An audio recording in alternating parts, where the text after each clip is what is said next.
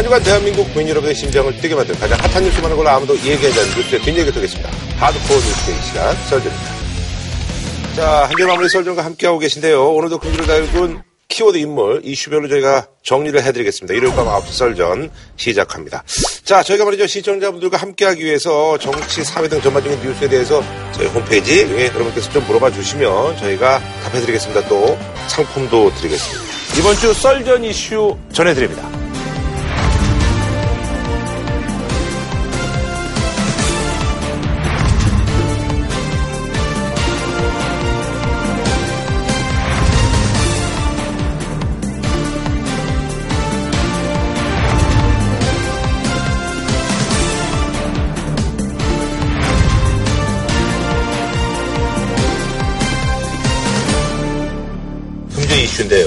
최근에 경찰이 일명 그 해경공 김씨라는 그 트위터 계정의 주인이 결국은 이제 이재명 경기지사의 부인 김혜경 씨다. 경기 남부지방경찰청 사이버 수사대는 공직선거법 위반과 명예훼손 혐의로 김혜경 씨를 올해 기소 의견으로 검찰에 송치하겠다고 밝혔습니다. 이재명 경기지사가 해경궁 김 씨 트위터 계정의 주인이 아내 김혜경 씨라는 경찰 수사 결과를 공식적으로 부인했습니다.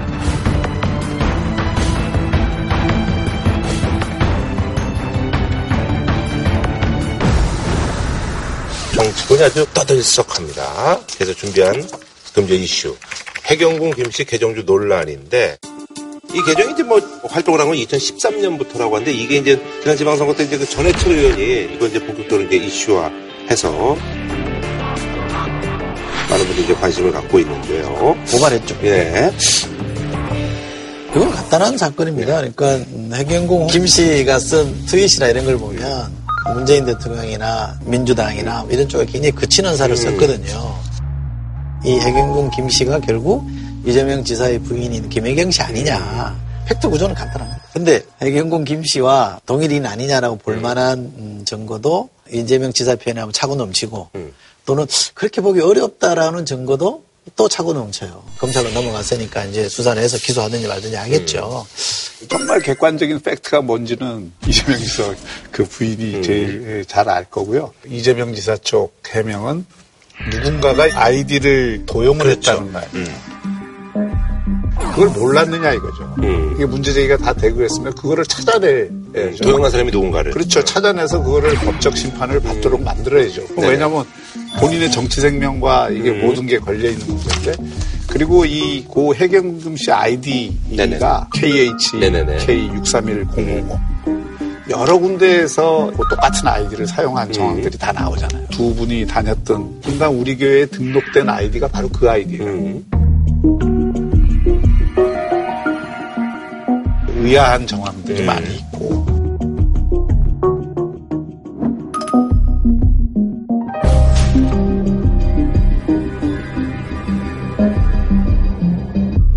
이재명 지사 아, 쪽 주장은 4만 건이나 되는 트위터 그거를 어떻게 개인 혼자가 음. 그 했겠느냐. 그거는 아. 일리가 있어요. 아. 근데 보통 캠프에서 보면 음. 후보자나 후보자 부인 SNS 음. 이런 거를 대신 관리해 주는 경우들이 음. 굉장히 많잖아요. 해경궁 김 씨가 이 지사 부인이 전적으로 사용하지 않은 아이디일 수는 있지만 음. 그렇다고 해서 그 캠프에서 사용을 안 했느냐에 대한 증명 이재명 지사가 해명이 잘 안 되는 거예요. 경찰의 판단이 맞다고 볼 만한 저항 정보도 많고요. 음.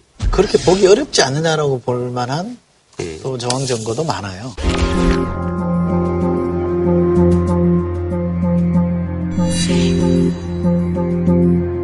다만 건을 트윗에 썼는데 그 중에 비슷하게 이렇게 추정할 만한 건은 여섯 건밖에 안 된다는 거 아닙니까?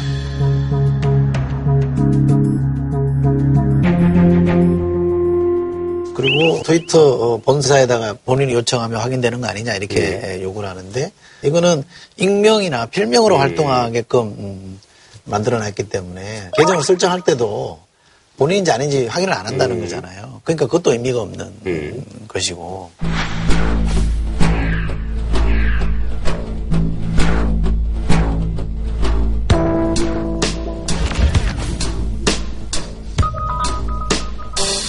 네 말도 맞고 네 말도 맞다. 황희정성의 태도를 취할 수밖에 없다고 저는 어. 생각하는데 이 지사 입장에서 보면 만약에 아니라면 어. 얼마나 억울하겠냐. 음. 근데 이미 대부분의 사람들은 그거는 그런 것 같은데? 라고 많은 분들이 본단 말이에요. 아니, 이제 그 사실은 이제 그래서. 그게 사실 저희가 올감이에요. 본인 의견 물었는데 투표한 사람이 이제 81%가 경찰 말이 맞다, 이렇게. 휴대폰의 문제도 있어요. 그러니까 사실 가장 그 아님을 증명할 수 있는 거는 기기를 갖고 증명하는 거예요. 음.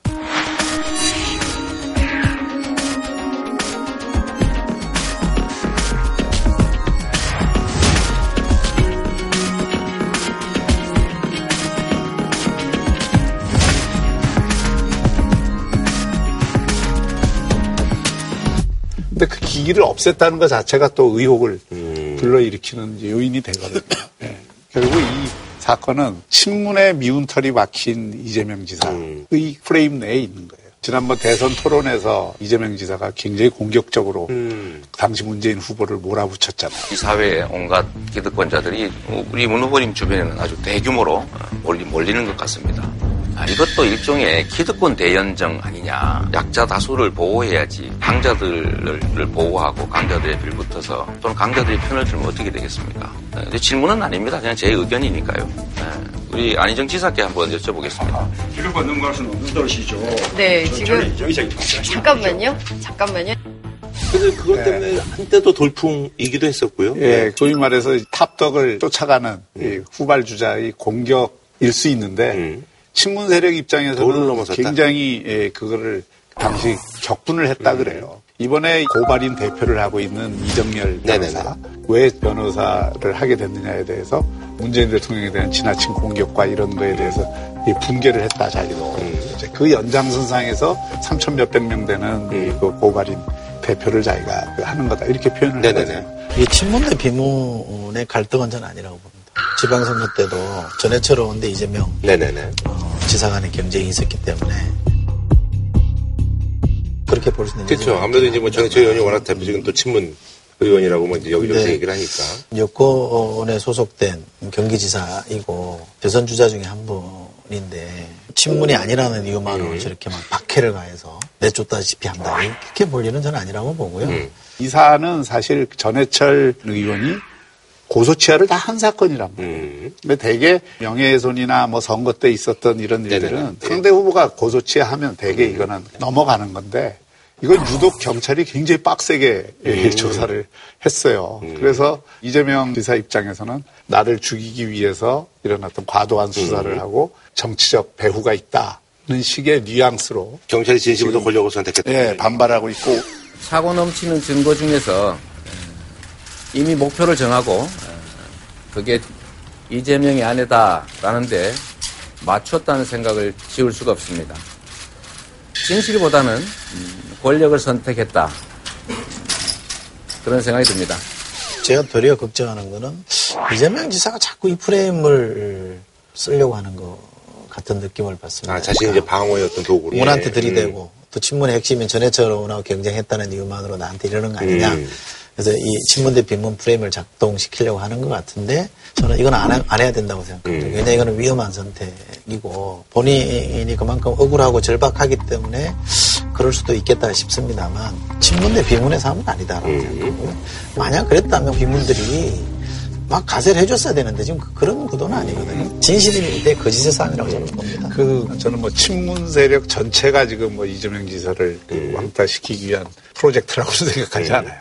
근데 일부는 분명히 이재명 지사를 단죄하겠다는 굉장히 강한 신념을 가진 그룹들이 있어요. 음. 제가 지난번 경기도지사 선거에서도 그 남경필 후보 쪽 네. 사람들한테 직접 들은 얘기인데 그 중에 친문 세력 일부가 남경필 지사 운동을 오히려 도와주는 어허. 그런 것도 있었다고 해요. 일부 그런 부분들이 있는 것만은 저는 그러니까 팩트라고. 요, 요 프레임이 네, 이제 수긍이 되려면 권력을 가진 사람이 비문 인사를 내치는 모양새가 돼야 되잖아요. 제가 또 계속 부지런히 확인해 보니까 뭐 지금 정부에 있는 권력을 가진 사람이 이재명 지사에 대해서 뭐 박해를 가거나 내치려고 하는 거는 전혀 없습니다.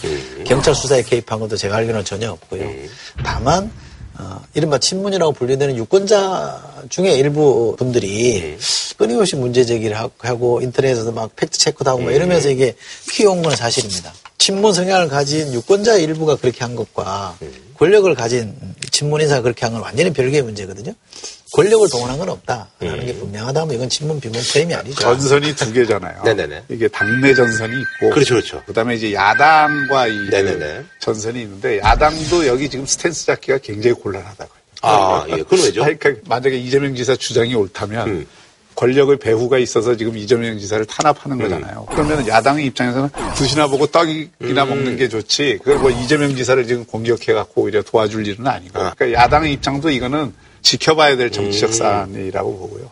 그것과 별개로 이재명 지사가 과연 정치적으로 살아남을 수 있을까? 네네네. 그거에 많은 분들이 그러니까 이제 이게 지금 이 건도 있고 김부선 씨 건도 있고. 김부선 씨 건도 있고 또 친영모. 그 네. 친영 건 이 세 건이 지금 음. 다 기소 선상에 있는 음. 건들이 잖아요.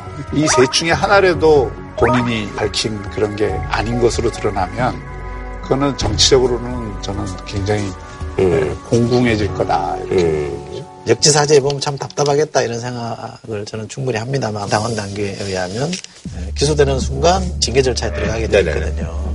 당원 자격 정지로 갈 수밖에 없는 상황이니까 이 지사가 억울하다고 할지라도 저는 지금쯤이면 자진 탈당하는 게 맞다고 봅니다. 음. 자진 탈당해서 내 명예를 회복해서 다시 돌아오겠다 이렇게 해야지 지나치게 정쟁화시켜서 음. 또는 정치 이 세력 간의 다툼으로 만들어버리면 팩트는 온데간데 없고 서로 막 감정싸움 이전 투구가 되는 거거든요.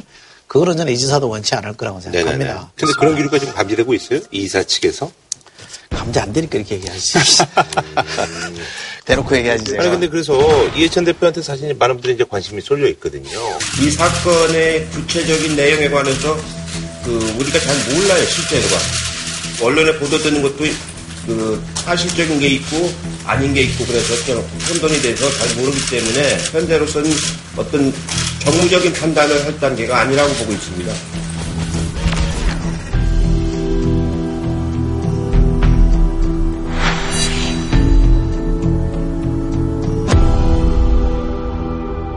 정무적으로 판단하는 사안은 아니고 내가 사건을 구체적으로 잘 모른다라는 얘기는 이 이사의 이제 결단에 일단 맡긴다는 그런 그렇죠. 얘기. 시간을 좀 주는 어. 결단할 시간을 좀 주고 있다라고 저는 생각하고요. 이거는 당 대표는 이렇게 해야 됩니다. 왜냐하면 당헌 단계에 근거하지 않고 당 대표가 이래라 저래라 하기는 음. 좀 어려운 상황이기 때문에 당내에서 이러저런 목소리들이 좀 나와서 이 지사가 결단해 줄 수 있으면 좋겠다는 생각을 하는데 잘 안 나오잖아요. 음. 그러니까 저라도 이렇게 나와서 음. 자진 탈당하시면 어- 어떻겠냐라는 말씀까지 드리는 거죠. 정, 근데 정관계에서 어떻게 보세요? 근데 자진 탈당을 하고 이게 그럴 것 같으세요? 아니면 그냥 안 할 것 같은데. 아 계속 그렇게 남아서. 네, 자진 탈당 그, 그 하게 되면은 네. 그건 어쨌든 정치적으로는 한풀 접고 들어간다고 아하. 생각을 하기 때문에 이재명 지사의 스타일로 보면 음. 저는 탈당 안 하고 끝까지 싸울 것 같고 음. 그것과 별개로 이번에 이해찬 대표는 당 대표로서 자기 지사에 대해서 공정하게 네. 이그 하는 거는 의미가 있어요. 근데 기자들이 물었을 때막 예, 그만하라고 막 하고 음. 통치는 이 기사 관련해서 오늘 입장 공개가 됐는데요. 장에서 어떤 조치하실지 한번 말씀해 주시죠. 그만들 해 이제 오늘 최고위에서는 좀 논의가 안 나왔나요? 그만하라니까 그런 모습은 저는 좀 보기 좋, 음. 안 좋더라고요. 왜냐면은 그분이 제일 비판하려고 했던 게 사실 권위주의적인 음. 그런 건데 기자라는 게 개인 기자가 묻는 게 아니잖아요. 아무리 음. 젊은 기자라도 다 언론사를 대표해서 묻는 거고 국민을 대신해서 물어주는 건데 그런 부분에 대해서는 조금 더 여유 있게 포용력 있게 대했으면 좋지 않았을까. 예. 이제 만약에 이제 그 검찰에 기소가 되고 법원까지 가고 그러면 이게 시간이 그래도 꽤 오래 걸리는 그럼요. 지리한 싸움이 네. 되겠군요. 예. 그리고 이 아이디 가진 논란 가지고 당선 무효되진 않아요.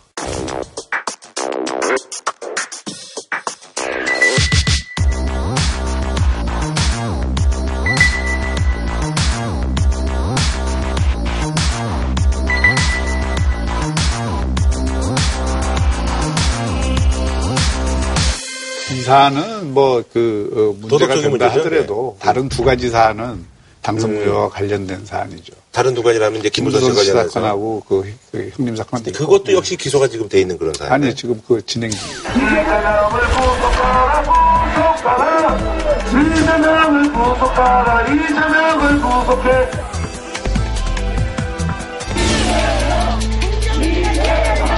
강제 입원을 시킨 것은 에, 저희 형수님이셨고요. 알겠습니다. 아, 자, 한 줄평 부탁드리겠습니다. 저 짧은 영어지만 이런 걸로 하면 Everybody one step back 한발 좀 물러서시면 좋겠고 calm down 어, 좀 음, 차분하게 풀었으면 좋겠습니다. 네. 이재명 지사 입장에서는 이렇게 생각할 거예요. 뒤끝 장렬. 자, 다음 소식은요. 지난 6월 지방선거 참패 이후에 당 대표직을 사퇴한 홍준표 전 대표. 5개월 만에 현실 정치 복귀 선언을 했습니다. 자유한국당 내부도 여러 가지 경론이 지금 벌어지고 있습니다. 그래서 준비한 금주의 인물은요. 컴백 홍준표입니다. 뉴스에 워낙 자주 뭐 나오시니까 아니 그분이 저기 정치 관뒀었어 뭐 이런 분들도 꽤 많더라고요. 언제 떠났어요? 그러니까 떠나 떠난 적이 없잖아. 있었어야 복귀라는 말을 씁니다. 근데 뭐 두 분 일단 어떻게 보세요? 예. 요즘 예능 용어로 하면 이런 거 아니에요? 저 장관이네요. 절경이고요. 하늘이 주신 선물이네요. 이거 아닙니까? 연장에서 얘기하면은 이제 우리가 질문을 던지면 과연 떠나 있었느냐? No. 그럼 국민들이 불러냈냐? No.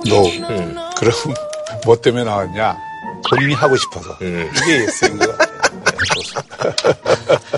아니 그래서 이제 본인이 이제 그 복귀의 변으로 최근에 이제 그 국민 절반 이상이 이제 대선 지방선거 때 홍준표의 말이 옳았다는 지적에 힘입어서 다시 시작하고자 한다. 그래서 그래서 최근 국민 절반 이상이 홍준표 말이 옳았다 그러는데 절반 이상이라는 통계가 나온 거는 본 것 같지 않고요. 대통령 지지율 갖고 얘기하는 거예요. 이제 대통령 지지율이 이제 그걸 약간 갖다 붙인 예, 거죠. 50% 이제 아, 초반이니까 그렇죠. 예. 그걸 이제 나머지 반은 뭐 예. 역설적으로. 그렇게 이제 해석을 하시는 거고. 어, 지난번에 이제 홍준표 대표가 이제 뭐 대선이나 지방선거 때 이제 지적했다는 것에 대해서 좀 말씀해 주신다. 아니, 본인 페북에 딱 써놨어요. 나라가 통째로 넘어가고 있고, 경제가 통째로 망쳐지고 있습니다. 나라가 통째로 넘어간다는 얘기는 이제 남북관계 네, 남북관계. 얘기하는 거고, 뭐 경제는 이제 민생 경제가 안 좋다는 얘기하는 것 같은데, 구체적으로 얘기하면 그동안 이제 북핵 문제 관련해서는 위장 평화쇼라고 예, 공격을 했고 경제와 관련해서는 이제 좌파 광풍이 불어서 결국 경제를 망치고 있다 주장을 했는데 본인이 그 지적을 한 것과 최근 대통령의 지지율이 좀 하락해서 50% 조금 상회하는 곡을 두 개를 연결을 시켜서 내가 옳았다. 그래서 난 지금 돌아올 때가 됐다. 이렇게 얘기하는 거죠. 이건 뭐 전형적인 경강부회 아닙니까?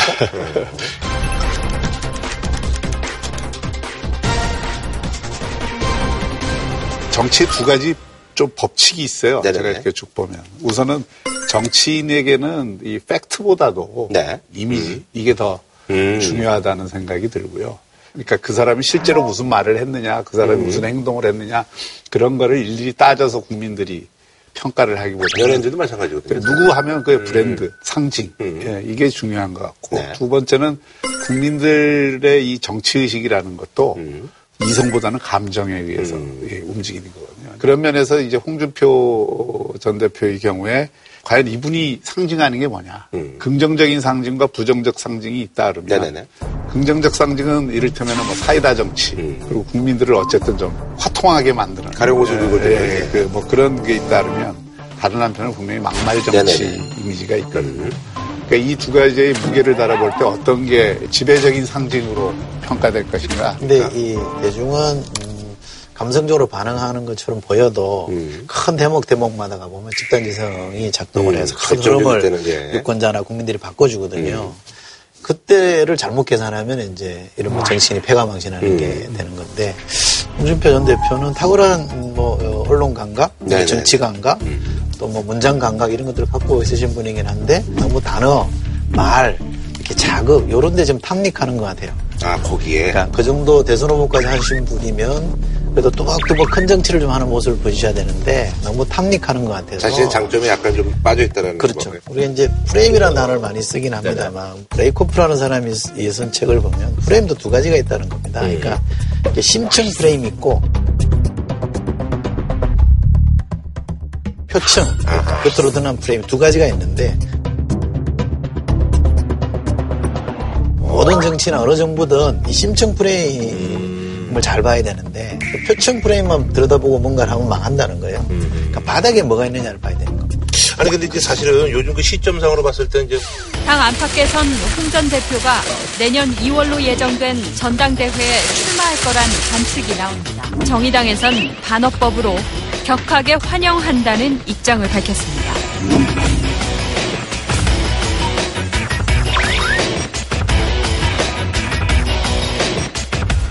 보수 정당을 네. 지지하지 않는 분들이나 현재의 그 더불어민주당이나 정의당 지지자들 입장에서는 홍준표 대표의 복귀가 반갑겠죠. 예, 풍자적인 글들이 많더라고요. 예. 홍준표 대표가 등장하니까 야당들이 환영했다고 하는데 전 두 가지 좀 지적하고 싶은 게 야당의 논평이 너무 거칠어요. 블랙 코미디라든지 이렇게 뭐 웃음거리, 골칫거리 뭐 이런 표현은 그래도 어쨌든 몇 퍼센트를 받았다 일국의 대통령을 하신 분에게 쓸 수 있는 언사는 아닌 것 같다라고 생각을 하고 저는 이번에 정의당 논평이 제일 거슬렸어요. 격하게 환영한다 이렇게 해놓고 뒤에는 개그맨들도 이 직업 잃지 않도록 해야 된다든지. 수구보수의 거목으로 다시 한번 우뚝 서서 국민들에게 큰 웃음을 안겨주기를 기대합니다. 홍준표 대표에게 통째로 시장을 뺏기지 않으려면 대국에는 특단의 노력이 필요할 것입니다. 이게 이제 비아냥과 조소고 조금 더 심하게 얘기하면 인격무덕이거든요. 그러니까 전혀 정의롭지 않죠. 또 하나는 이른바 이렇게 미러 효과, 거울 효과라는 게 있습니다. 네네. 그러니까 상대가 합리적이면 저도 합리적으로 대응하게 되는데 그 동네 사람도 마찬가지예요. 가다가 우리 진흙등삼이라고 그러잖아요. 너 나이 몇 살이야 이러면 이제 이, 게 엉뚱한 사람이 되어버리잖아요. 홍준표 대표가 등장했다고 해서 다른 정당들이 이게 좀 즐길 일은 아니다. 한국 정치 수준을 예전 두고 그렇지 더 떨어뜨릴 수 있기 때문에 저는 전체적으로 안 좋다고 봅니다. 그런데 실제로 위기에 빠진 보수의 입장에서는 홍준표 대표가 과연 보수 재건의 지도자가 될 수 있느냐. 이게 이제 관건 아니겠어요? 네네네. 근데 이게 자유한국당 내에서도 누구도 사실 반기지 않는 거죠. 그러니까 지금 비대위를 움직이고 있는 사람들도 별로 탐탁치 않고. 왜냐하면 그건 혁신의 모습을 보여줄 수가 없으니까.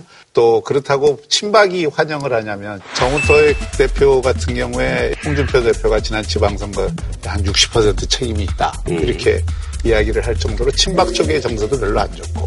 그렇다고 비박 쪽에서 환영하느냐? 그것도 아니란 말이에요.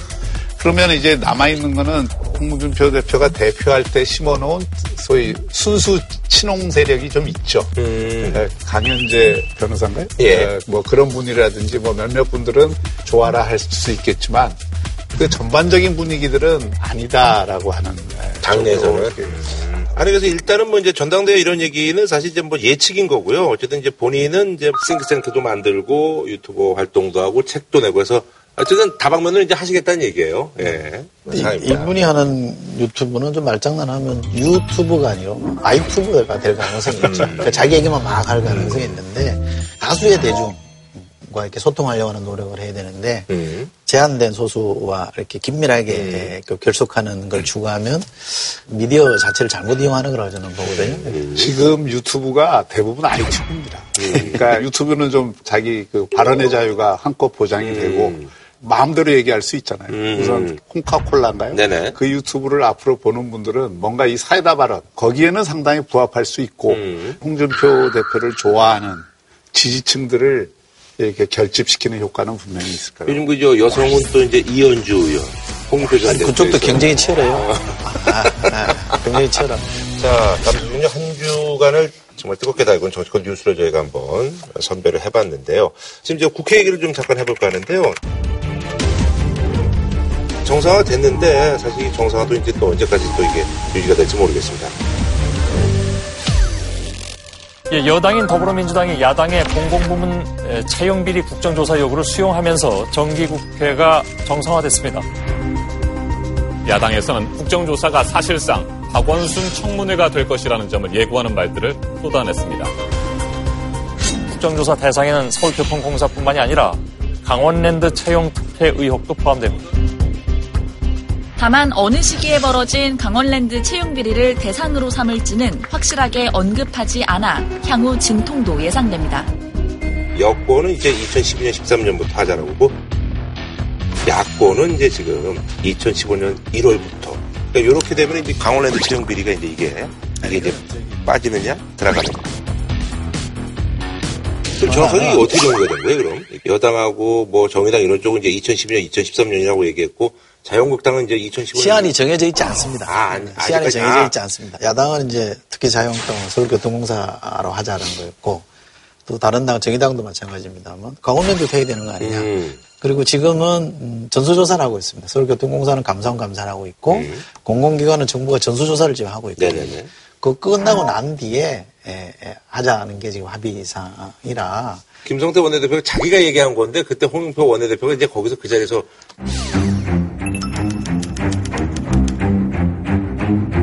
대상 범위가 2015년 이후라고. 2015년 1월 1일 이후 발생한 제가 이제 그 어, 그 부분에 대해서 지금 본질이 아니니까. 금방 합의하고 나왔는데 뭐라고 얘기하는데 야 그거 아니야 이러면 그거 합의 무서워지잖아요. 그래서. 그러니까 아무 말을 안 보탠 건데 어, 오당 원내대표들이 모여서 얘기를 할 때 네네네. 김성태 원내대표가 시한을 정하자 2015년 1월 이후부터 하자 이렇게 얘기를 하니까 어, 몇 당이 반대를 해서 합의안이 안 당겼어요. 합의가 안 된 사안이다라는 거예요. 그- 그건 다시 말해서 무슨 말씀이냐면 서울교통공사든 강원랜드든 뭐 공공기관에 포함되는 것들은 사실은 네네네. 비리가 만약에 적발된다 그러면 하는 거예요. 근데 김성태 원내대표는 당내용으로 당내에서 이제 논란들이 좀 있으니까 당내용 메시지를 나와서 그냥 본인이 던진 거예요. 나는 그 백브리핑 할때 이렇게 얘기할 거다 그러니까 그건 당연히 자유 아니냐. 그럼 우리가 뭐라고 그러냐. 그래서 그냥 한 거예요. 이건 합의라는 별개 사항입니다. 그러니까 이제 이번에 그 야당으로서는 하여튼 얻은 거죠. 그 야당의 전략 중에 하나인데 예산이나 법안 심사를 앞두고 야당이 강하게 문제 제기를 해서 보이콧도 하고 아니면은 완강한 이거 반대 전선을 쳐서 그때 얻을 걸 얻는 거거든요. 야당 입장에서 정치적으로 이번에는 어쨌든 국정조사라고 하는 그 결과를 얻은 거죠. 네네. 사실은 이 국정조사라는 게 만만히 볼 게 아니거든요. 그러니까 아마 여권 내에서도 이 국정조사 합의해 준 것에 대해서 불만이 지금 여기저기서 표출되고 있죠. 사실 박근혜 대통령도 그 탄핵으로 가게 된 결정적 계기 중에 하나가 이게 국정조사하면서 최순실 국정조사하면서 이게 온갖 사람들 불러내 갖고 그 예. 하면서 국민 여론을 그 비등하게 만들었잖아요.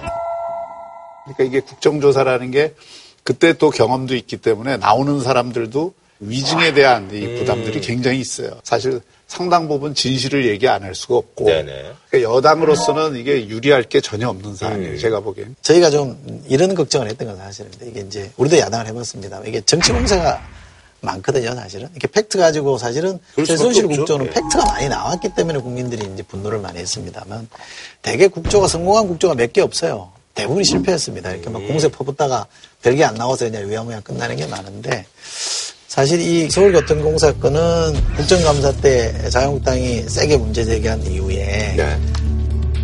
딱 부러지게 아 저게 불법이구나 위법이구나 한 게 나온 게 없어요. 채용 비리라고 할 만한 것들이 아직 드러난 게 아무것도 없단 말이죠. 네네. 그래서 아까 우리 밖에서 말씀처럼 야, 팩트가 아무것도 없는데 그런 것까지 국조를 받아주면 앞으로 보면 뭔들 안 되겠냐. 여권 내에서 이제 주장하는 분들이 그렇죠. 그걸 왜 받았냐 이렇게 지적하는 분들도 있습니다만 홍영표 원내대표는 전체 틀 지금 법안도 사실은 야당이 벌포하면서 다 합의한 90건 본회의 방망이 두드리면 되는 90건도 홀드시켜버렸단 말이에요. 그러니까 여당 원내대표는 그런 건 좀 해야 되지 않느냐라는 절박함 때문에 많이 양보를 한 거죠.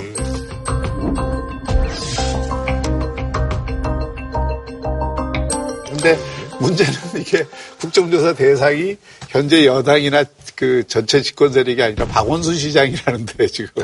아니요 그렇게 특정돼 있지는 않고요. 이 과정에서 박원순 시장은 불면 소리 했다고 그러던데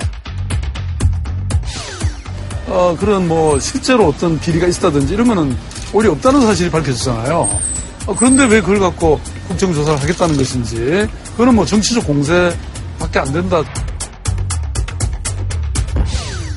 하기 싫은 건뭐 박원순 솔직한 거. 아닙니까? 박원순 시장은 왜냐하면 되게 이제 정치 공세를 이제 험점 얘기를 할 거니까 또 우리 당의 유력한 대선 주자 아닙니까? 그렇죠, 그렇죠. 저도 그건 이해가 합니다만 어느 순간부터는 합시다라고 본인이 먼저 어, 결단을 했어요. 나는 떳떳하다라고 하는 자세로 본인이 수용을 해서 지금 이렇게 가게 된 거고요.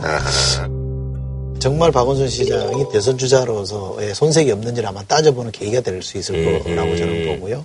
야당도 자유한국당도 저 당이 좀 다시 정권을 감당할 수 있는 실력이 있는지를 보게 되는 중요한 계기가 될 거라고 봅니다. 그래서 저는 두 당에게 이거는 기회이지만 시험대가 될 수도 있다고 저는 보고요. 역으로 저는 박원순 시장이 이 기회를 잘 넘기면 지지율이 상승할 수 있는 계기가 될 수도 있다고 봅니다. 네. 그것 때문에 제가 이제 그 야당의 정치적 능력이 이 국정조사에는 특별히 요구된다고 하는 건데 지금 이제 국정조사의 내용과 범위에 대해서는 12월에 지금 이루어질 거거든요. 아마 12월에 한 번 더 여야가 격돌이 있지 않을까. 그러니까 악마는 디테일이 있는 거죠. 아, 그렇군요. 사실 이제 그 강원랜드 이제 채용 비리 관련해서 사실 이게 사실은 강원랜드 채용 비리가 최영집 사- 전 사장이 증언했잖아요. 그죠? 심각한 증언을 사실 했어요. 강원랜드 채용 비리 의혹과 관련해 최흥집 전 강원랜드 사장이 자유한국당의 권성동, 염동열 두 의원으로부터 청탁을 받았다고 법정에서 증언했습니다. 권 의원이 최 사장을 만난 자리에서 자신의 비서관을 채용해달라고 부탁했단 겁니다. 또 염 의원은 강원랜드 커피숍에서 직접 명단을 줬고 어렵다고 했는데도 꼭 부탁한단 말을 했다고 밝혔습니다. 이게 상당히 심각한 증언이거든요. 그러면 여기도 자유한국당이 국정조사 한게 부메랑이 될 수도 있다. 당내의 갈등을 키우는 부메랑이 될 수도 있다고 봅니다. 근데 이 그 채용 비리 문제는 에, 특히 청년들한테는 그렇죠. 이게 가장 그 중요한 관심사이기. 때문에 예. 이번 국정조사를 통해서 우리 사회 전반에 걸쳐져 있는 채용 비리를 한번 짚고, 짚고 가는 거그 자체는 그 의미가 있는 것 같고요. 그래서 좀 긍정적으로 활용할 필요가 있다고 생각합니다. 권성동 의원 같은 경우는 원내대표 나간다는 얘기가 있는데 이거는 뭐 글쎄, 그건 아직 확정이 된 것 같지 않고요. 당내 권성동 의원에 대한 의원들의 평가는 비교적 좋은 편이거든요. 음. 그러니까 본인으로서는 원내대표 꿈을 충분히 가질 만한 네, 그럼요. 역량이 네, 있는데 그럼요. 이 문제 때문에 이제 저 어떤 선택을 할지는 좀 봐야 예. 사실 이제 그 저희가 좀 이 얘기를 조금 좀 또 나눠봐야 될 것 같은데 문재인 대통령은 최근 경제 문제로 지지율이 하락세를 보이는 가운데 이영자 현상도 얘기가 돼 있고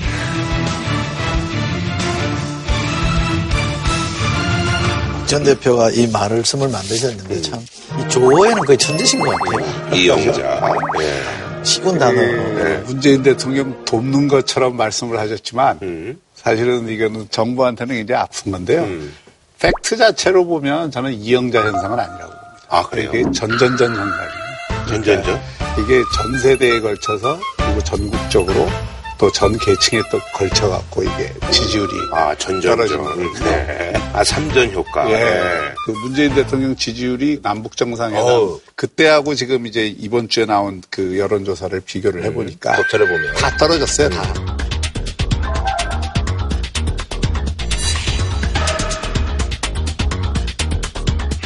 세대별로도 다 떨어졌는데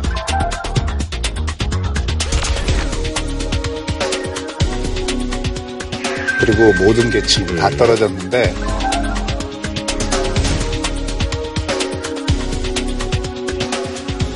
숫자는 숫자로 봐야 됩니다. 있는 그대로 이해를 하는 게 맞고요. 자꾸 이렇게 떨어지는 것에 대해서는 핑계를 대고 음. 올라가는 것에 대해서는 크게 의미 부여하고 이런 거는 좋은 자세는 아니죠. 그렇죠, 그렇죠. 그리고 지지율을 볼 때는 아이들로 비교하면 체격과 체력으로 나눠서 보면 됩니다. 아이들이 체격은 좋아졌지만 실제로 체력은 떨어지는 경우도 있습니다. 지지율도 마찬가지입니다. 지지율이 절대 수치가 얼마냐도 중요합니다만 지지율의 질을 잘 봐야 되는 게 있거든요. 거품이 좀 빠지고 나서 그 이제 알맹이 그렇죠. 예. 20대가 빠졌다는 것에 대해서 우리가 좀 깊이 생각해야 될 대목이 하나 있고요. 지지를 항상 민주당을 그래도 뭐 많은 분들이 했었던 그렇죠. 그러니까 20대가 다른 어떤 음, 세대보다 이 공정의 가치를 중시하는 층이기 때문에 이 부분에서 정부가 놓치는 게 있다고 저는 생각합니다. 좀 깊이 고민해 볼 부분이 하나 있고요. 영남은 PK와 TK를 나눠서 보면 이게 이제 디커플링이라고 해서 둘이 따로 갔잖아요. 대구 경북보다는 부산 경남에서 훨씬 많은 지지를 해줍니다. 그렇죠. 있죠. 지난 지방선거 때 광역단체들랑 다 먹었잖아요. 이 PK 동향을 잘 봐야 되는 게 하나 있고요. 자영업자들도 조금 나눠서 봐야 될 대목이 있습니다. 그러니까 이 정부가 제안하는 게 사회적 약자들을 보호하겠다는 거 아닙니까? 그렇죠. 돈 잘 버는 자영업자들이 있고 네네. 고소득 자영업자들이 있고 저소득 자영업자들이 있는데 만약에 이 저소득 자영업자 쪽에서 위반이 있다 그러면 그것도 심각하게 봐야 되는 겁니다. 그래서 저는 박 전 대표가 적절하게 좋은 경각심을 불러일으켰다고 저는 생각을 하고요. 어, 지금 만약에 그래도 우리가 50%이지 않냐라고 만약에 항변한다 그러면 그건 전 잘못됐다고 봅니다. 그래서 좀 떨어진 거는 아프게 받아들여야 되는 것이고 속을 좀 들여다봐서 그 내용을 따져봐야 되는 거죠. 이 문재인 대통령 초반 1년의 그 지지율이 아주 이례적으로 높은 그렇죠. 지지율이잖아요. 그게 이제는 저는 세 가지 요인이 있다고 봐요. 음. 첫째는 이제 탄핵 기저 효과가 있고, 두 번째는 이 적폐 청산 효과가 있어요. 네네네. 세 번째는 남북 관계. 그렇죠. 그 세 가지인데 사실은 지난 1년간 굉장히 화려한 정치 이벤트를 통해서 보공 지지율을 유지했던 음. 네네. 거예요. 근데 저는 이제 화려한 정치 이벤트 시기는 끝났다고 봅니다. 이제는 지지율 하락이 국정 성과와 관련된 거기 때문에 이게 굉장히 좀 음. 심각하다고 생각해요. 특히 그 3분기 월 그 평균 소득 결과를 보면 제일 못 사는 20% 최하위층과 고 차상위 계층이 소득이 다 떨어졌어요. 네.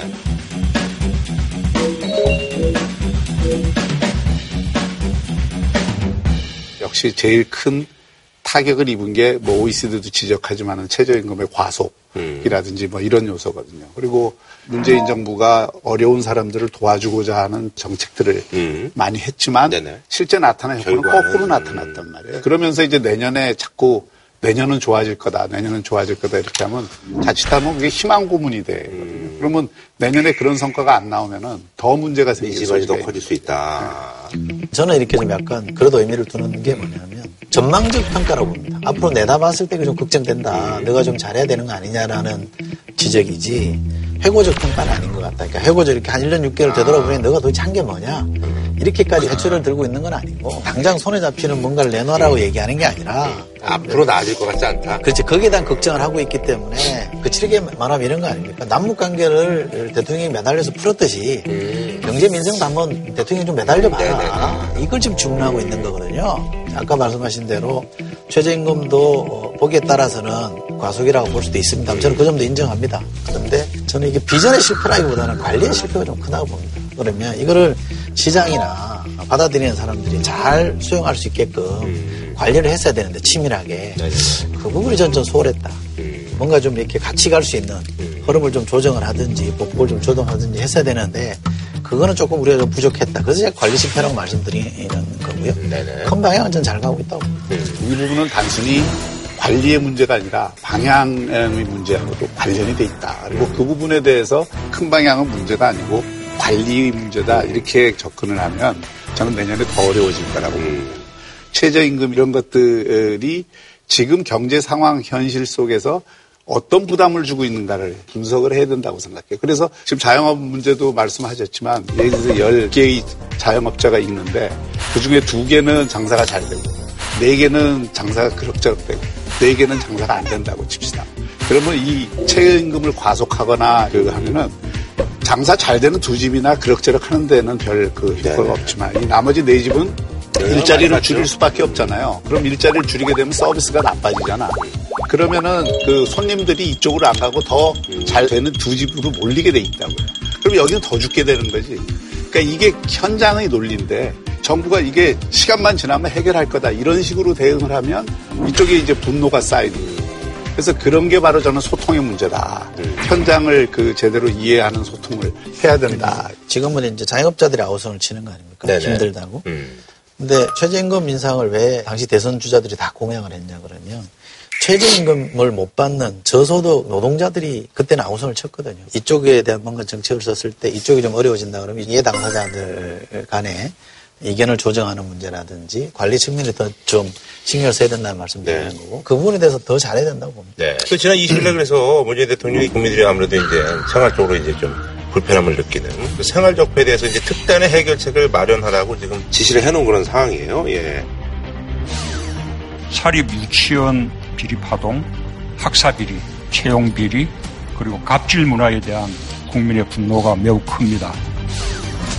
저는 좀 대자비가 생각나요. 그러니까 이게 정권마다 큰 사안이 예를 들어서 뭐 적폐 청산이라든지 무슨 뭐 아까 남북 관계라든지 이런 것들이 이제 좀 막혀 있을 때에는 방향을 민생과 관련된 사안들을 중요한 이슈로 삼아서 하거든요. 예를 들어서 뭐 노태우 정부 때 범죄와 범죄 전쟁. 그 다음에 김영삼 정부 때 민생부패 척결, 뭐 이런 것들을 하거든요. 그러니까 이게 그런 방식에서 이제 생활 적폐라고 지금 제기된 것들을 보면 학사 유치원 비리, 공공기관 채용 비리, 공공분야 불공정 갑질 뭐 등등등이 있어요. 그러니까 이런 것들은 되게 일상적으로 늘 지금 있는 문제들이거든요. 그쵸. 예. 이런 것들을 이제 집약을 해서 그걸 처리하겠다 하는 음. 거는 정부는 당연히 해야 될 일이라고 저는 생각해요. 그러니까 이제 여기에다가 어떤 정치적 의미를 담아갖고 지금 하고 싶은 거죠. 예, 주장을. 정권 출범하자마자 이른바 적폐청산 프레이 처럼 음. 국정 운영이 큰 기조로 삼아서 가는 건 아닙니다. 그러니까 생활 주변, 내 삶의 주변에서 느껴지는 이런 적폐들이 많이 보여지거든요. 아. 네네네. 이게 막 큰 나라 전체와 관련된 적폐가 아닐지라도 저는 적절한 시기에 문제 제기를 했다고 생각하는데 너무 이렇게 막 이렇게 키워서 아, 적폐라고 키워가지고 이렇게 포장을 해서. 이른바 프레임으로 아. 국정 운영의 큰 프레임으로 삼지 않을 거라고 저는 봅니다. 네네.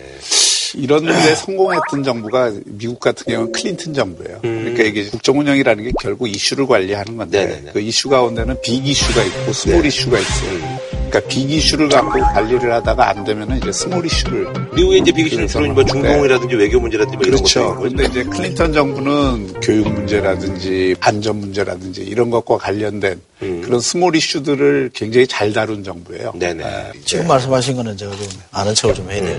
제가 클린턴 정부는 책 꺼내고 막 그런 사람이라 지금 말씀하신 작지만 생활상에서 굉장히 긴요한 정책들을 쭉 시리즈로 풀어낸 게 클린턴이잖아요.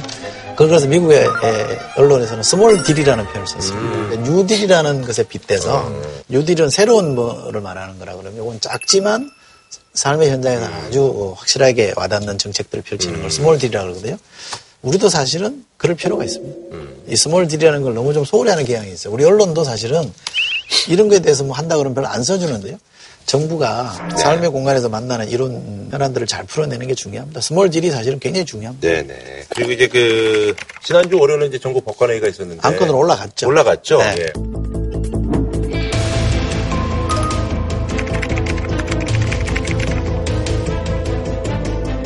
탄핵소추 안건은 논의한 끝에 예. 표결을 해서 예. 결정을 한 거죠. 전국 법관 대표회의가 사법농단에 연루된 동료 판사들을 탄핵해야 한다는 결의문을 채택했습니다. 법관 대표 119명 중 114명이 참석했고 표결 땐 105명이 남았습니다. 이 가운데 탄핵 촉구에 53명이 찬성했고 43명은 반대표를 던졌습니다. 문제는 이 과정 전체가 일종의 사법부 적폐청산이라는 큰 정치적인 그 슬로건 하에 법원의 정치화로 귀결되는 것은 바람직하지 않다. 사법의 정치화는 재판거래가 사법의 정치화죠. 사법부는 이 독립성이 생명이라는 거잖아요. 이 독립성이 침해됐단 말이에요. 내가 재판하는데 누구랑 협의해서 그 사람의 청탁을 받고 재판 결과를 바꿨다 그러면 사법부의 존립 근거가 아, 훼손돼하는 거고 그것이야말로 사법의 정치화인 거 아니냐. 그랬을 때 우리 헌법에 국회가 탄핵이라는 걸로 견제할 수 있게끔 절차를 만들어 놓은 겁니다. 그렇다면 당연히 이건 해야 된다라고 저는 생각합니다. 과거 정권이 사법부 독립을 못 지켜서 지금 문제가 된 거라면 지금도 마찬가지예요. 혹시라도 지금의 사법부도 지금 진보 정권의 코드에 맞춰서 모든 일들을 진행하고 있지 않은가 하는 그런 의구심을 해소해야 될 필요가 있어요. 근데 그 의구심이- 그다음에 법관 대표자회가 기존 그 대법원에서 헌법 위반을 했기 때문에 탄핵 소추가 필요하다는 의견을 갖고 있었다 하더라도 그 탄핵 소추를 하는 건 국회란 말이에요, 국회. 그게 사법부 자체가 할 일도 아닌데 그거를 국회가 탄핵을 해 주십사. 라고 요청을 하는 방식으로 하는 거는 이거는 사법부의 독립성과 그 독립성에 기초한 권위를 스스로 허무는 역할이 될 수 있고 이 부분 때문에 법원 내에 정치적 논쟁이 돼버린다고요. 아니 네.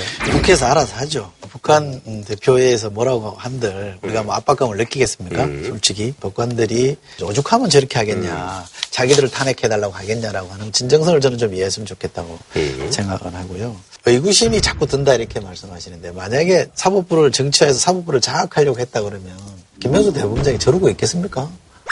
화를 막 휘둘러야지 답인데 이 양반은 솔직히 말하면 여당한테 비판받을 정도로 소극적이란 말이죠.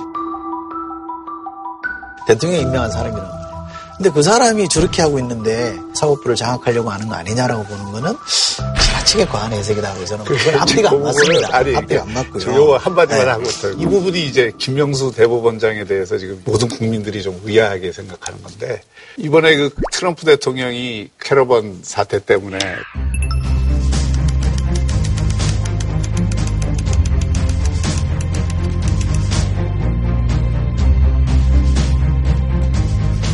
오바마 판사가 이게 그 나라의 안전을 위협받고 있다. 트럼프가 공격했잖아요.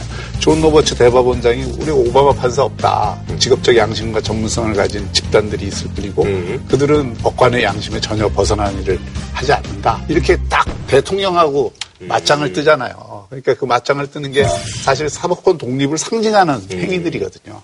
저는 김명수 대법원장이 이런 사안에 대해서는 대법원장으로서 분명한 입장을 전 내야 된다고 생각해요. 아니, 국회 권한인데 왜 대법원장이 아니, 그 부분에서 대법원, 법관들은, 아, 법관들은 대법원의 입장을 되고, 얘기를 해야지. 법관들은 얘기하면 안 되고 대법원장이 얘기해도 된다고? 아니, 안 되죠. 사법권 독립을 아니, 위해서 대법원의 입장이 어떤 거다라는 걸 아니. 탄핵에 대해서 그렇게 따지면 대법원장도 말하면 안 되죠. 아니, 탄핵을 하라고 얘기를 하라는 게 아니고 그러니까 법원의 정치와에 관련된 이게- 문제에 대해서 대법원장이 어떤 의지와 결기를 갖고 이 문제를 해결하고 또 사법권 독립을 지켜내겠다 라고 하는 결기를 보여줘야 된다. 아니, 그 저는 그건 동의합니다. 그런데 김명수 대법원장이 그렇게 지금 하는 걸 보면 업무론이 지금 안 먹히잖아요. 이거죠. 업무론은 시나리오로 보면 이게 앞뒤가 안 아까 이제, 맞잖아요. 예, 그 말씀에 대한. 근데 자꾸 업무론을 주장하는 게 내가 때는 의도고 결과적으로 정치화된다. 설득력이 없다니까. 아니 정치화된다 그러면 헌법에다가 법관 탄핵을 넣으면 안 되죠. 조항 자체를.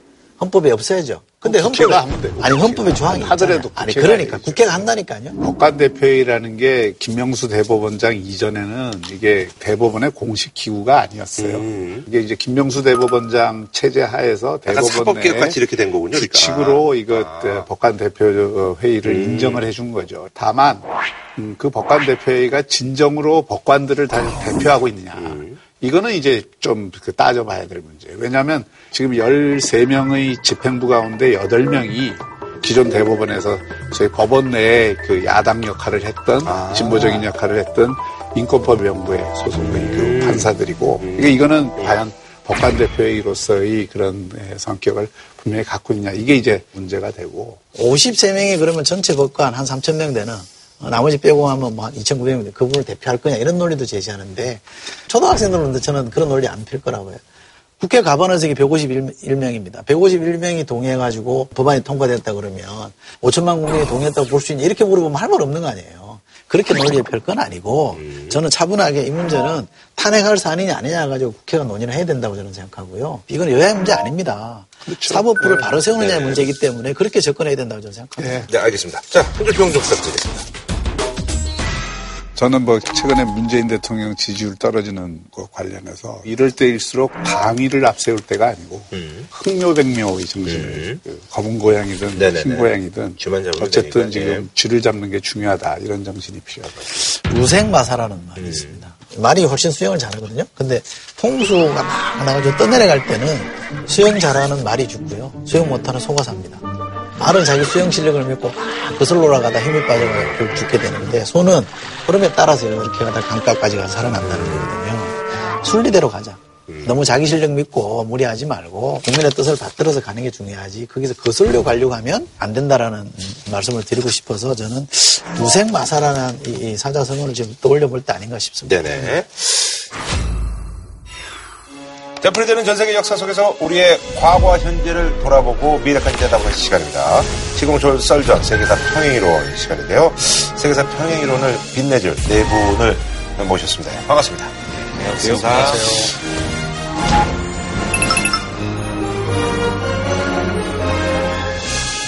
사실 이제 그 세 번째제로 가다가 이번에 이제 또 한 분 또 야심차게 모셨습니다. 아는 만큼 또 아, 말씀도 굉장히 많습니다. 예. 아, 저보다 동생이고요. 예. 아, 독일 공영방송에 우리 안톤 슐츠 기자님 나오셨어요. 예. 반갑습니다. 예.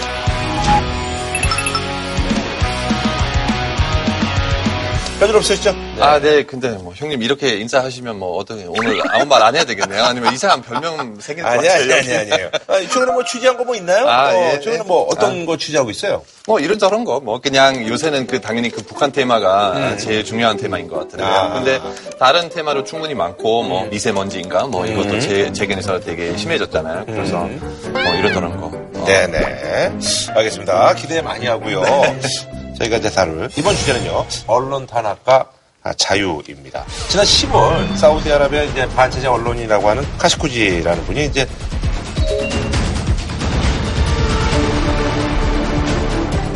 터키 주재 사우디 영사관에서 이분이 이제 살해당한 아주 굉장히 전대미문의 사건으로 저희가 충격에 빠졌습니다. 이 사람이 어떻게 해가지고 죽게 됐는지가 굉장히 애매하다는 거죠. 이 기자가 터키에 있었는데 이스탄불에 있는 대사관에 가서 서류를 떼려고 갔습니다. 그러니까 사우디 대사관에서 좀 이따 다시 와라. 며칠 있다 다시 오라고 그랬어요. 그러니까 다시 갔어요. 다시 간 다음에 거기서 안 나왔습니다. 나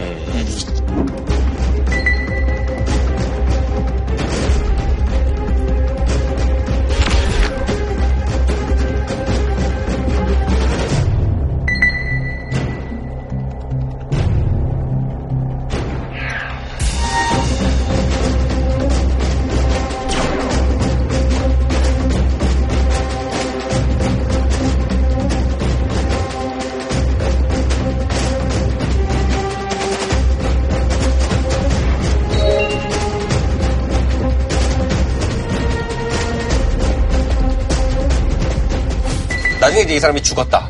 사고사였다. 이렇게 얘기를 했고 살해가 됐는데 우발적 살해였다라고 얘기를 했다가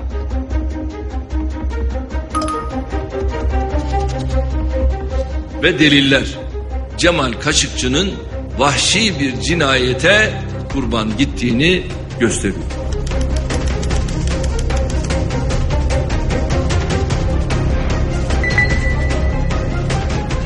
나중에 살인이 계획적으로 된 것 같다 라는 식으로 이제 정부에서 앞뒤가 안 맞는 내용을 갖다 계속 발표하니까 그거 이제 뭐 시신 훼손도 있고요. 예. 네.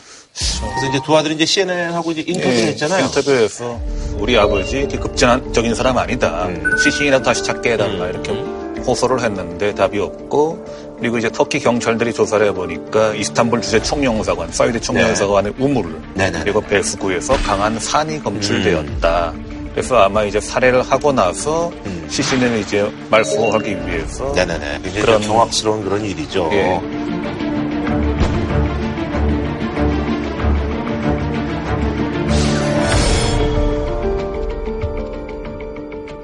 이분을 방금 반체제 기자라고 말씀을 하셨는데 사실은 살해가 되고 나니까 우리가 반체제 기자라고 부르는 것이지 사실 상당히 온건한 기자였어요. 그러니까 예를 들어서 미국의 CNN의 파리드 자카리아와 인터뷰를 한 내용을 보면은 왕실이라든지 종교 지도자 같은 세력들과 손을 잡고 가는 것이 가장 안정적으로 사회를 바꿀 수 있는 방법이다라고 얘기를 할 정도로 체제를 갖다 지키는 걸 바탕으로 해가지고 점진적인 개혁을 이뤄나가자는 사람이었지 왕실을 갖다 무너뜨려야 된다라고 급진적으로 나간 사람이 전혀 아니었습니다. 그러니까 그 정도 발언을 했는데도 살해가 됐을 정도면 이게 심각하다는 거죠.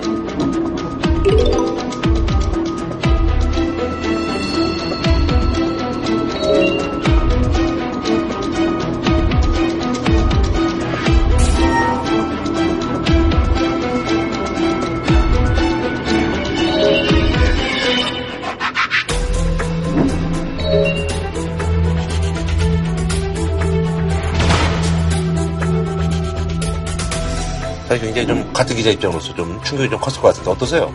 그렇죠. 뭐 당연히 기자로서 뭐 특별히 충격도 받았고 근데 그보다 사실 그냥 사람으로 그냥 충격 받았어요. 이런 뉴스 들어보니까 거기는 그 왕자는 모하메드 빈 살만 있잖아요. 네네. 그래서 그 미스터 에브리띵 부르는 사람인데요. 거기는 왜냐면 다 지배하는 그렇죠, 그렇죠. 사람인데요.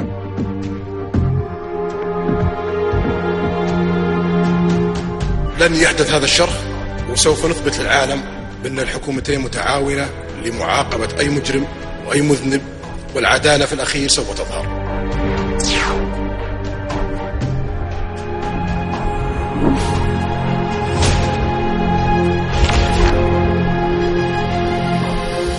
또 웃기는 게 사실 뭐 몸묻은 개가 몸묻은 개 나버린다고 사실 이 에르도안 대통령이 명명백백하게 밝혀야 된다고 그러는데 사실 반체제 인사라든지 이런 문화인들에 대한 탄압이 만만치 않은 나라인데 국경 없는 기자회에서 세계 언론 자유지수라는 걸 집계를 합니다. 거기 보면은 이제 180국가가 집계가 됐는데 네네네. 그 180개국 중에서 터키가 157위. 거의 꼴찌 수준이고요. 수감 중인 언론인 알려진 것만 170명이 넘는다고 합니다. 근데 이제 터키하고 사우디가 왜 이런 지금 관계를 가지고 있는지를 볼 때 이 두 나라의 역사를 좀 볼 필요가 있거든요. 네네. 이슬람 국가 중에서는 메카하고 메디나가 누구의 소속인지가 굉장히 상징적으로 중요해요.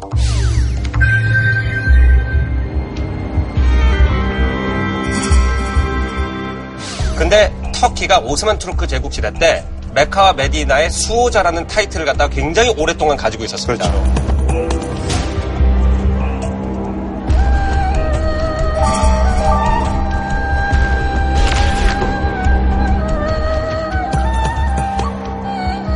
사우디아라비아라는 나라가 원래 건국이 됐던 이념 자체가 뭐냐면요. 터키인들은 이방인이고 무하메드는 아랍인이었기 때문에 아랍인이 메카와 메디나를 다시 되찾아야 된다는 깃발을 꽂고 여러 사우디아라비아에 있는 사막 베두이 민족을 모아서 아라비아 반도를 빼앗는 것으로 정체 체제 자체가 시작됐어요. 그래서 항상 터키는 사우디가 뭔가를 잘못하는지를 굉장히 자세히 주시하고 있고 사우디는 터키가 무슨 실수를 하는지를 주시하면서 서로 이슬람의 정통 파워가 될 수 있는 도덕적인 권위가 없다라고 서로 원래 얘기를 합니다. 아, 예. 전 세계적으로 이제 사실 탄압받는 그런 언론인도 굉장히 그 많습니다. 예. 예, 국제 기자 연맹에서 매년 발표를 하고 있는데요. 전 세계적으로 81명의 언론인이 사망, 그리고 250명이 구금 이렇게 되어 있는데 중국이라든가 그렇죠. 러시아 같은 국가들이 좀 상당히 좀 강합니다. 네, 그래서 맞습니다. 중국에서는 인터넷 검열 시스템으로 해가지고 금순공주, 음. 황금 방패 어, 프로젝트 해가지고 본인들의 인터넷 쪽을 완전히 검열을 철저하고 있거든요. 그래서 뭐 시진핑 관련해서 뭐 곰돌이 풀 이런 것도 뭐 검사가 안 되고 뭐 예전에 뭐. 러시아도 상당히 좀 그런 편인데 이제 시리아 내란에 러시아가 비밀 지원을 했다 밝혔던 기자가 의문 수락사를 했어요. 예. 또 그 전에는 이제 체첸 전쟁에 대해서 이제 러시아를 상당히 비판했던 여기자가 하나 있었는데 역시 살해당했거든요. 근데 푸틴이 그 얘기를 듣고 뭐 그래서 뭐 큰 문제인가 이렇게 어. 얘기했다는 그런 얘기가 있습니다. 알겠습니다. 사실 일본 같은 경우도 사실은 순위가 굉장히 좀 낮더라고요 생각보다. 예, 예. 그 아베 정권이 되기 전에는요. 네네네. 그, 그 20위 정도였어요. 아하. 근데 지금은 60위에서 70위 사이로 음. 엄청나게 돌렸습니다. 그 특히 위안부 문제가 그것은 나르쇼됐다 오히려 음. 어, 그렇게 해서 어, 아사히신문 기자였던 그 우에무라라는 기자를 공격하기 시작해가지고요. 이 우에무라는 기자가 이제 최초로 이제 그 인터뷰를 했던 그 예, 예. 그, 어, 그래서. 케막스 예. 할머니를 뉴스를 네네네. 내보냈고요.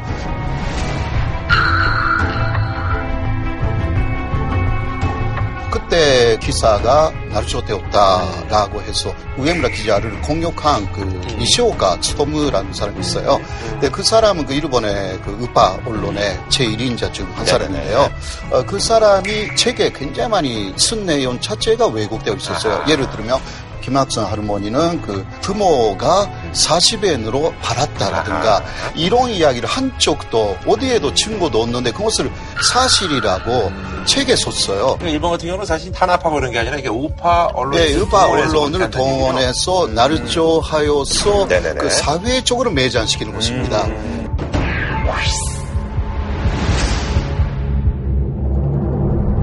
뭐 유럽 쪽은 어때요? 예. 유럽도 솔직히 말하면 계속 나빠지는 중이라고 음. 말할 수밖에 없거든요. 네네네. 지금 특히는 뭐 동유럽에서 우파적인 땅들 많이 그렇죠. 남녀 문제 성격 관련해서, 이겼는데요. 예. 예.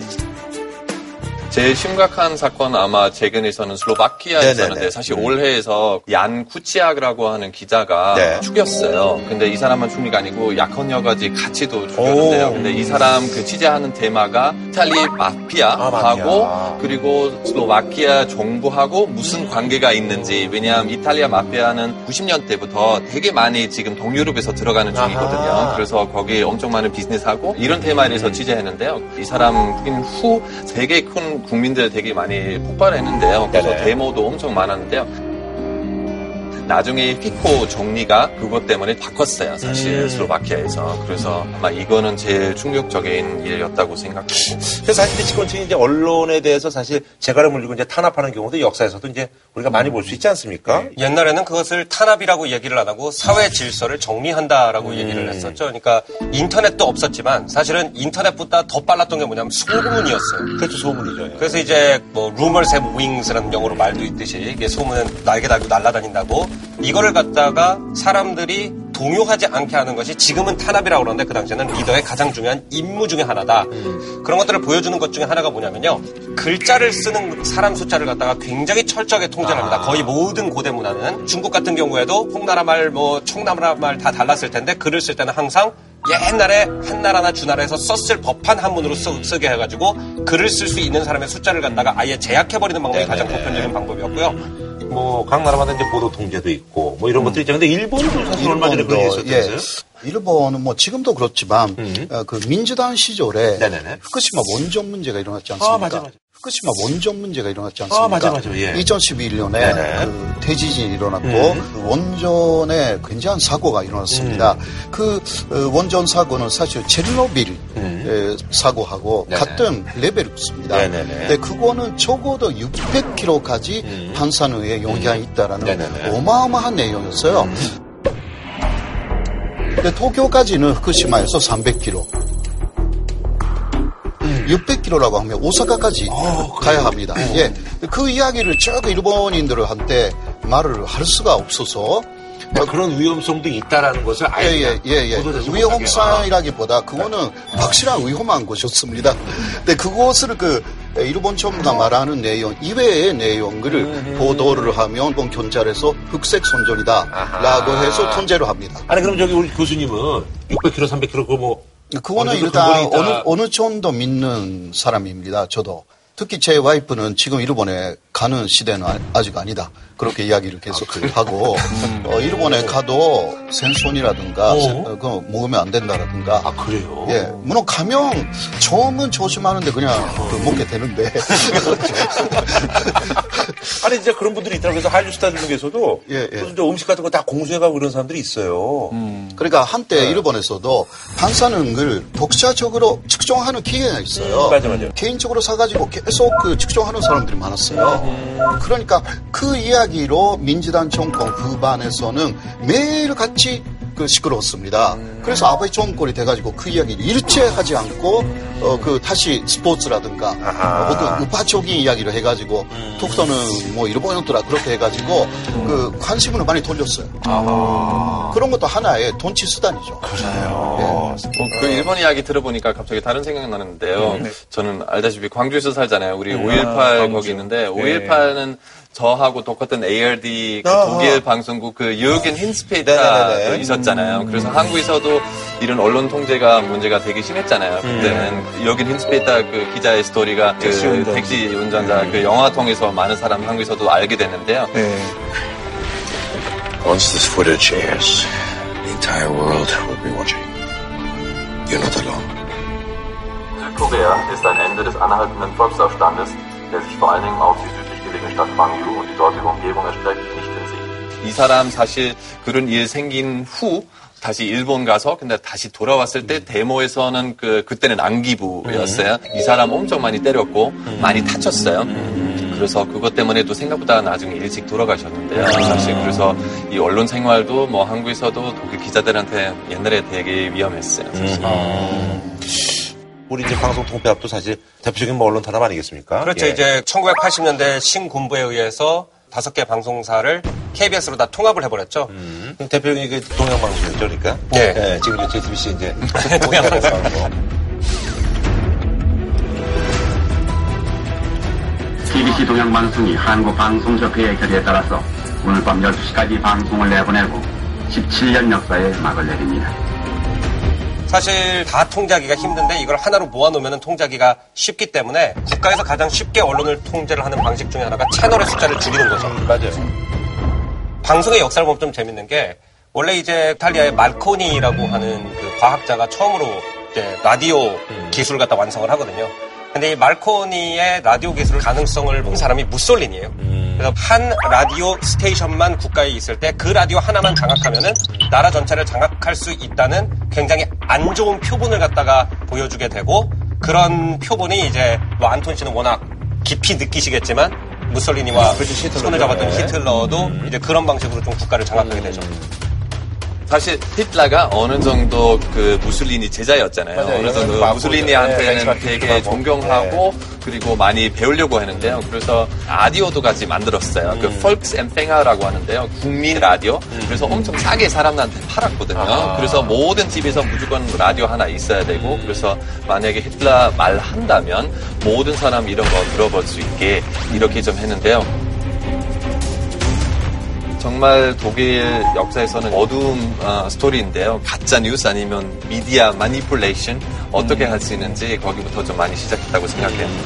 요즘 이제 가짜 뉴스가 사실 어떻게 보면 대통령 선거였던 판세도 바꿔놓을 정도로 굉장히 문제인데요. 그러니까 언론사에 의한 가짜 뉴스로 유명한 사례로는 언론사에 의한 가짜 뉴스로 유명한 사례로는 1898년에 미국과 스페인 사이에 지금 전쟁이 할까 말까라는 음. 분위기였는데 메인호라는 군함이 하바나 항에서 폭파돼가지고 거기 있는 승무원들이 전원 죽었는데 그냥 사고였거든요. 사고였는데 이것이 이제 그때 뭐 플리처라든가 아, 예, 예. 또 허스트라든가 대형 당시 언론들이. 계속 가짜 뉴스를 만들어서 아, 전쟁 예. 분위기를 부추겼어요. 스페인 측에서 이제 테러를 한 거다. 그렇게 아. 함으로써 결국 미국 스페인 전쟁이 일어나게 되죠. 그 일본 같은 경우는 사실 그 가짜뉴스가 우리나라와 관련된 가짜뉴스가 굉장히 많죠.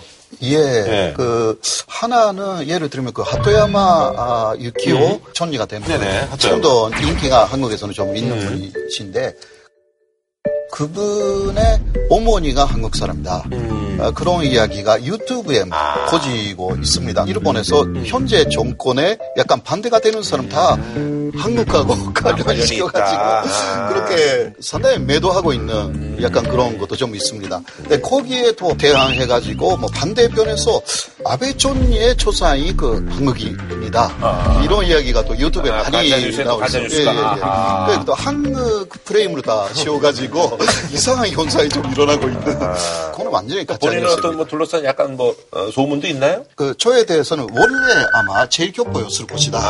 원래. 아, 그러니까 그 원래 제일 교포였는데 다시 한국에 돌아갔다. 근데 이름으로 그냥 일본 이름으로 쓰고 있는 놈이다. 그런 식으로 그 계속 나와 있어요. 예. 저는 원래 그- 그냥 일본 사람인데.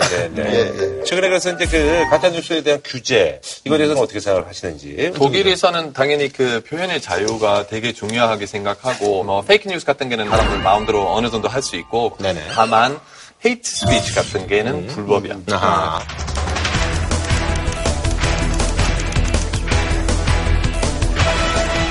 독일 사람 생각에는 몸만 상처 받을 수 있는 게 아니고 마음도 상처 받을 수 있어요. 그래서 hate speech 하면 그거는 사람 그냥 다치고 싶은 이런 마음인데요. 그거는 불법이고 그것 때문에 사실 독일에서도 되게 심각한 벌금 생겼는데요. 되게 심해요. 네네. 630억인데요. 아, 그래서 만약에 hate speech 그냥 치우지 않으면 630억 내야 되니까 페이스북이나 인터넷 회사들도 되게 조심해야 되고 독일 사람 이런 문제에 대해서 얼마나 심각하게 생각하는지 잘 알 수 있다고 생각합니다. 음, 저는 이게 철학적 문제라고 생각을 해요. 예를 들어서 저 같은 사람들은 세상이 어지러운 것이 드러나는 것이 묻어놓는 것보다 낫다고 생각을 합니다. 그러니까 여러 가지 사람들이 생각과 그 증오와 이런 것들을 묻어가지고 곱느니 그것이 터져 나와가지고 치열하게 싸워서 해결을 하고 언론의 자유에 더 많은 것들을 포함시켜야 된다고 생각을 합니다. 저는 가짜 뉴스를 어느 정도 규제는 해야 된다. 근데 그 정도가 문제라는 거죠. 지난 대선에서 그런 게 있었어요. 힐러리 클린턴이 뭐 피자 가게를 이용해 가지고 거기서 아동 성매매를 지금 운영하고 있다. 그걸 진짜로 믿는 어떤 사람이 그 피자 가게 가가지고 총기 난사까지 한 적이 있었어요. 조금만 조사를 해보면은 가짜라는 걸 아는데 그 최소한의 노력을 안 했던가. 여기에 대해서는 규제를 해야 되겠다. 말하자면 헤이트 스피치에 가깝게 어떤 사람을 정치적으로 매장시키려고 하는 건 그것은 규제해야 되지 않느냐. 이렇게 생각을 합니다. 저도 마찬가지인데요. 모함을 목적으로 하는 페이크뉴스 그런 것은 어느 정도 규제해야 되는 것이 아닌가. 그리고 지금 그 피해를 받은 사람들이 당장 그것을 어디에 호소하는 그런 것들이 그렇게 쉽지가 않습니다. 그러니까 문제가 생겼을 경우에도 그것을 해소할 수 있는 시스템이 아직 한국에서 뭐 일본에서 는 마찬가지지만 만들어져 있지 않다라는 데가 상당히 안타깝고요. 그러니까 그것을 해결할 수 있는 여러 가지 잔치가 되어 있어야 된다. 저는 그렇게 생각합니다. 알겠습니다. 예. 자, 저는 다음 주에 찾아뵙도록 하겠습니다. 한우 특등심은 명인 등심에서 문화상품권을 진한 국물 설렁탕 도가니탕 전문점 푸주옥 공무원 강의는 에듀피디 신선한 초밥 다양한 즐거움 쿠우쿠에서 백화점 상품권을 드립니다. JTBC